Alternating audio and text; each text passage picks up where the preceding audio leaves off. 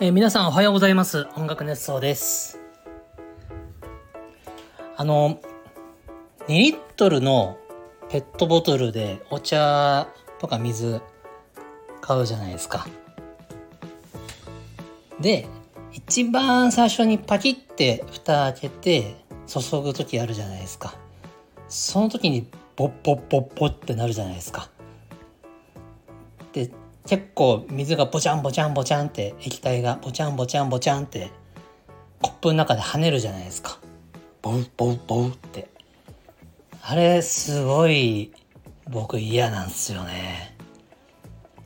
ああ、ボウボウってなっとるなーって。で、ボウボウってならないようにやると、そろそろそろそろってやるしかなく、なんか、いい解決方法あるといいですね。はい、えー、5月の28日日曜日です。えっ、ー、と、収録できる環境がなかなか整わなくてですね、えー、ただいま5月28日の朝9時40分に収録してます。本当は今日の6時に配信しないといけないラジオなんですけど、まあ、あの、そこまで硬い縛りにはしてないっつうか、まあ、しょうがない時もあるなという言い訳をしております。はい。えっ、ー、と、音楽熱奏はハートカンパニーの制作でお届けしています。ハートカンパニーは音楽のプロデュース会社です。ということでございます。私、斉藤です。おはようございます。えっ、ー、と、日曜日は僕が一人で喋るときはですね、一週間の振り返りとかやってます。まあ、自分の仕事の振り返りですね。えー、今週もね、いろんなことがありましたね。忙しかったのかな？うん、まあ、そうっすね。忙しかったかな。いつも通りかな。うんと、まず月曜日、5月22日はタイムカプセルオーケストラのリハーサルありました。6月17日のね、エレキでバーンというライブがあるんですよ。はい。えー、頑張っておりますと。で、えっ、ー、と、月曜日ね、タイムカプセルのリハーサルをしました。で、火曜日もリハーサルはしてました。ただ火曜日は僕、現場が別にあったので、リハーサルに顔を出しておりませんが、リハーサルがありましたと。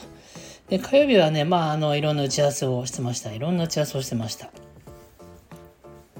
そして、えー、水曜日ですね。水曜日もいろんな打ち合わせをしておりました。はい。で、なんか、あの、音楽の録音立ち会いとかもしてましたね。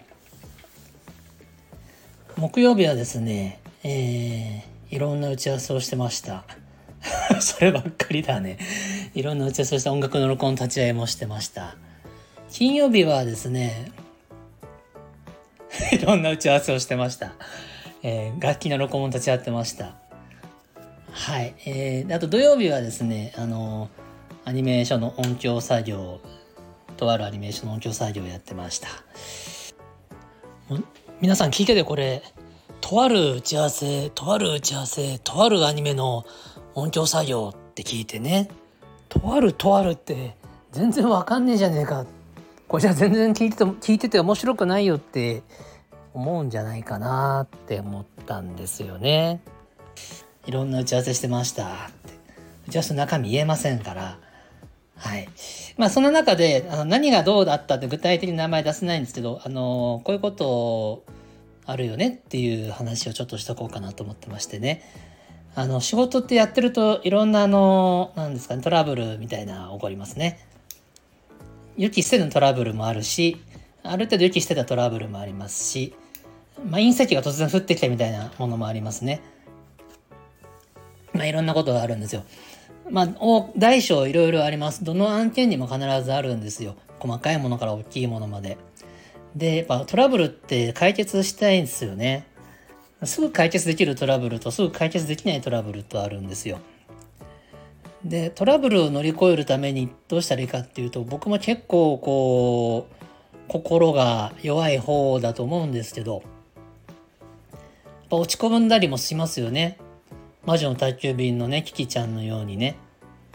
落ち込んだりもするんですよ。うまくいかなくて。どう乗り越えるかっていうといろんなパターンがあるんですけどあのもう不安の種を取り除くしか究極はないなと思ってて不安でいっぱいになりますよね心がね。どうなるんだろう。立場自分の立場どうなっちゃうのか関わった方々報われなくなっちゃうのかめちゃくちゃ赤字なんじゃないか。いろんな不安が襲ってくるわけですよ。でこれ大事なのは僕いつもやろうと思ってなかなかやれなくもあるんですけどね不安の種を明確にしちゃうっていうことですね。なんで今僕はこんなに不安で怯えてるんだろうっていうことを自分で明確にすることから始めるのがいいかなと思っててあのお化けが怖いみたいな話と似てると思うんですよ。お化けとか幽霊って怖いじゃないですか。でなんだっけ幽霊の正体見たり枯れ尾花だっけ？要は幽霊だ幽霊だと思って怖がっててよーく見たらなんか草が揺れてただけだったみたいな。なんだこれがお化けの幽霊の正体だったんだね。怖がってて損したみたいな話じゃないですか。で仕事のトラブルもそうかなと思ってて自分が不安で怯えているその正体を明瞭にするっていうのが一個大事かなと思っているんですよ。まあ、言語化したり文章にしたりでもいいし、まあ、僕の場合はその不安の正体はこれだってことをまず分析してでそれをどうしたら自分の中で解決に至るのかっていう道筋を作るとようやく心が安定します。それは全てがハッピーエンドに終わらない道筋もあるんです。自分が大損害を被るとかあの自分が腹を切って詫びる的なところとかそういうふうにして何とかしてその解決への道筋を立てるですね、まあ、一番いいのは全員がウィンウィンウィンになるのが一番いいんですけどトラブルと起こった時にもう全員がウィンになるわけがないのででそのための解決の道筋を作るんですね自分の中で。でそこの覚悟が決まれば不安とか怯えがなくなっていって、まあ、あとは覚悟ということになっていくみたいな話なんです。はい。ということで、大変真面目な話を日曜日の朝なのにしてしまいましたが、えー、ここからちょっとした、えー、昨日置けない話、昨日置けない話じゃないね。なんて言うんだっけ、えー、緩やかな話ですね。毎回日曜日ちょっと僕こう喋ってますけども、これ本当日曜日っていうのはワークストークだったんですよ。年初は。もう半年ぐらい前の話になっちゃいましたけど。えっ、ー、と、斎藤田上鳥越で、ハートカンパニーの仕事の近況を語るなんですけど、まあちょっと3人が集まって1時間とか取るのも、なかなか業務上無理なので、あの、もちろん集まれるんだけど、その、集まるんだったら他のこと話し合って前に進めようみたいなね、ありましてね。で、えっ、ー、と、日曜日、ちょっと来週から変化が訪れると思います。何かっつうとですね、え先日うんと5月26日の金曜日に夜20時から音楽ネスト生放送やったんですよね。そこで島宮さんもゲストに出ていただいたじゃないですか。まあ、あのアーカイブ残ってるんで聞いてみてください。めっちゃ島宮さん面白いんで。で島宮さんやっぱ面白いんですよ。その経験も豊富ですし、まあ声も通るし、ハキハキされてるし、まあ、あと、ジョークも言えるし、ユーモアもあるし、ライブのね、MC とかめっちゃ面白いんですよ、塩宮さん。でね、あの、割とこう大御所感あるじゃないですか。で、周りが、なんか、わ、大御所だってなってるけど、ご本人は、ちょっとこう、ユーモアを出してくるんですよね。で、周りが困惑するんですよ。で、これがすごくいい感じなんですよね。まあ、何が言いたいかというと、島宮さんすごくトーク力が高くって、僕ね、以前から日曜日、塩宮さんやってくんないかなってちょっと思ってたんです。で、26の生放送の本番中に、清宮さんも音楽熱奏で日曜日担当しませんかみたいなことをさっとこうお話ししてみたんですよね。で、その時はやりませんよなんて言ってましたが、その後ですね、生放送終わった後、僕、島宮さんとちょっとやり取りをするチャンスがありましてね、あの、日曜日私やりますよっておっしゃっていただいたんですよ。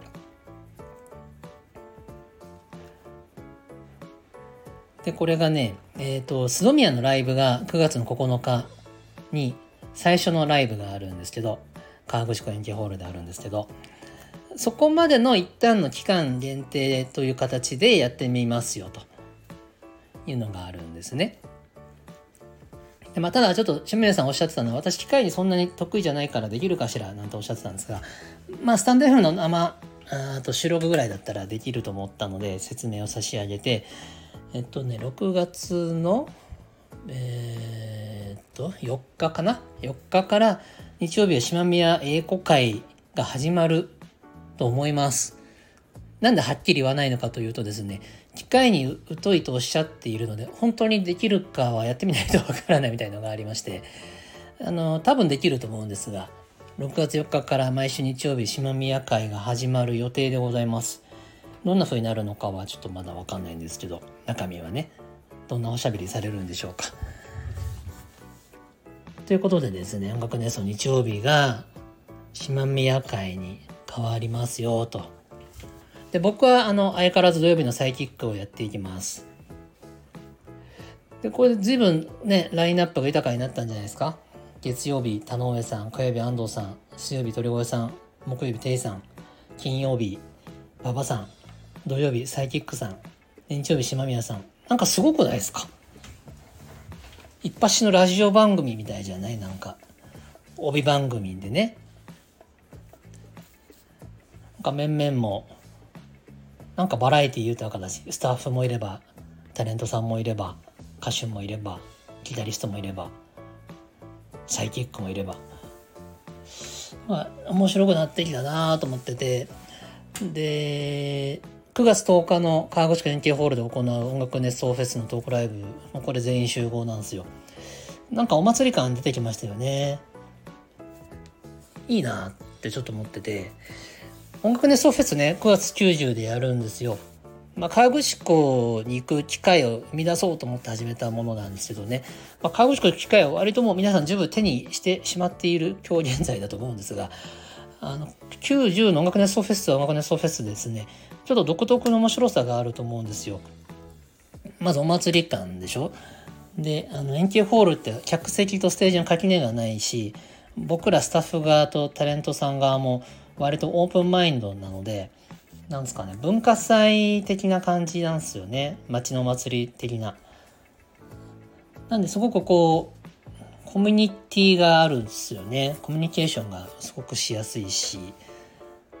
僕らも会場とか周辺ブラブラしてるし「あどうもこんにちは」みたいな「いつも来てくれてありがとうございますね」って言って「最近どうしてんですか?」みたいな。そんな話するんすよ。結構楽しいんですよね。これ普通のライブ会場だとね楽屋がバチッてあって客席ステージバチッて分かれてるからなんか僕らがロビーをうろうろしてるってなかなかないしあのそこに人だかりができたりなんかこう輪ができちゃったりするとそのなんですか？えーと、会場の動線の妨げになったりするのでなかなかできないんですけど円形ホールはねなんかできるんですよ。会場の外駐車場で原っぱですしそこでプラプラしてればいくらでもできるのでなんか井戸端井戸端会議祭りみたいな感じですね。なんでこれを結構楽しいと思います。井戸端会議祭り。ね。まるさん最近会社経営どうですか？みたいなとかね。あの最近どんな仕事されてますかあそうなんですか。あご家族そうなんですか？へえみたいな。僕は今こうですよ。みたいな。っていうのが音楽熱奏フェスの実は楽しみの一つでステージが4つありますけどもそれ以外にもそのステージ外での井戸端祭りもね井戸端井戸端会議祭りか。楽しいと思いますんであの、ぜひね、90で1泊2日で来てほしいんですよね。その方がのんびりできるし、井戸端会議祭りも十分楽しめると思うんですよ。なので、えっ、ー、と、まあ、全公演見てくれとは言いませんが、あの、金土それぞれ何か1個ずつ見てほしいかなと思ってますよ。チケットは今抽選受付もしてますのでね、よろしくお願いします。はい。ということで、えっ、ー、と、日曜日、えー、藤でございました。ありがとうございます。えー、来週から島宮英語会がおそらく始まると思うので、ぜひお楽しみということで、ではどうぞよろしくお願いいたします。良い日曜日をお過ごしください。